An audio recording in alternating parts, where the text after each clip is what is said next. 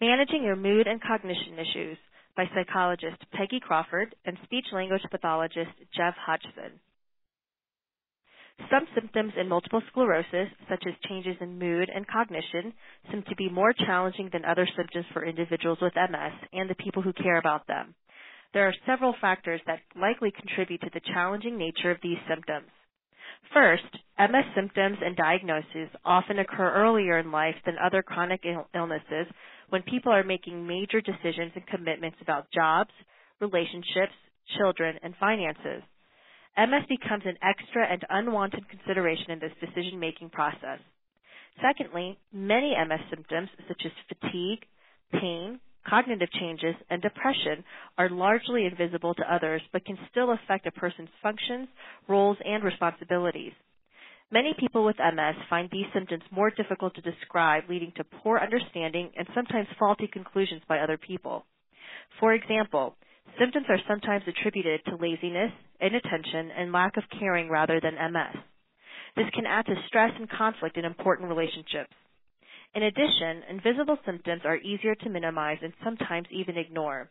This can be even more complicated when symptoms fluctuate in type and severity day to day and week to week. MS symptoms can also be challenging because they negatively affect self esteem and body image, even when you look the same. Consequently, symptoms such as depression and cognitive changes are often not talked about and go untreated. MS symptoms can overlap, so sorting them out can be somewhat difficult. For example, fatigue can be a symptom of depression, but depression can also be the result of being tired and not able to participate in previously enjoyed activities. It is often assumed that changes in physical function are the most challenging, but for many people with MS and their families, Changes in cognitive function and mood, especially depression, are two of the most challenging symptoms. Cognitive functions include multiple mental activities such as thinking, understanding, concentration, learning and remembering, processing information, problem solving, decision making, and communication. It is important to keep in mind that not all cognitive functions are affected in MS. For example, general intellect long-term memory, conversational skills, and reading comprehension are often unaffected. In MS, approximately half of people with MS experience mild to moderate changes in short-term and working memory, sustained attention, information processing speed, verbal fluency, abstract reasoning, and visuospatial perception.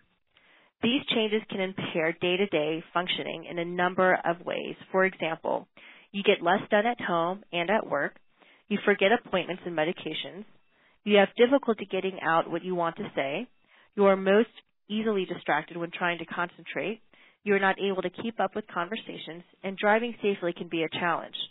Of added concern, people with MS related cognitive impairments are less likely to be employed, engage fewer activities, and are more vulnerable to emotional problems like depression. In addition, these changes are often associated with more conflict in your relationships at work and at home, only adding to everyone's level of stress and distress. Although depression is often the most talked about change in mood for people with MS, increased anxiety and moodiness are also common. Moodiness tends to be the change most noticed and reported by family members. Major depression is common in MS, with at least 50% of people with MS experiencing a major depressive episode at some point in their life. While depression can be an emotional reaction to the diagnosis and subsequent changes that come with MS, depression in MS probably has multiple causes, including neurologic, immune, and psychosocial. Remember that major depression is different from no, normal grieving. A diagnosis of major depression requires that a person have experienced depressed mood and or diminished pleasure in activities nearly every day for at least 2 weeks. In addition, some combination of the following symptoms also needs to be present. Significant changes in sleep, appetite, and weight, loss of energy and fatigue, decreased interest in being sexually active, and difficulty concentrating and making decisions. With major depression, recurrent thoughts of death are often present. This raises concern about the possibility of suicidal behavior, particularly when people are feeling hopeless and have become isolated. This description of major depression shows how much overlap there can be among depression, cognitive changes, and other symptoms of MS, adding to the difficulty in diagnosis and treatment. Unfortunately, many people with MS live with symptoms of depression for years because they assume it's just part of having and or previous attempts at treatment have not been effective. It's important to keep in mind that depression negatively affects many aspects of life, including involvement in activities, relationships, and work at home and on the job. Of note, people without MS, such as support partners, can also become depressed and experience all the same consequences. The good news is that there is much more that can be done to reduce the severity of the symptoms and their negative impact and improve function. As a result, quality of life improves for everyone. Effective treatment cannot begin until the symptoms are thoroughly evaluated and an accurate diagnosis is made. In order for this to occur, you need to talk with your team of healthcare professionals who help, care, help you care for your MS. When describing your symptoms, it helps to be specific and give examples of how the symptoms are affecting you. These professionals will likely be able to start the evaluation process and refer you to people who specialize in these areas as needed.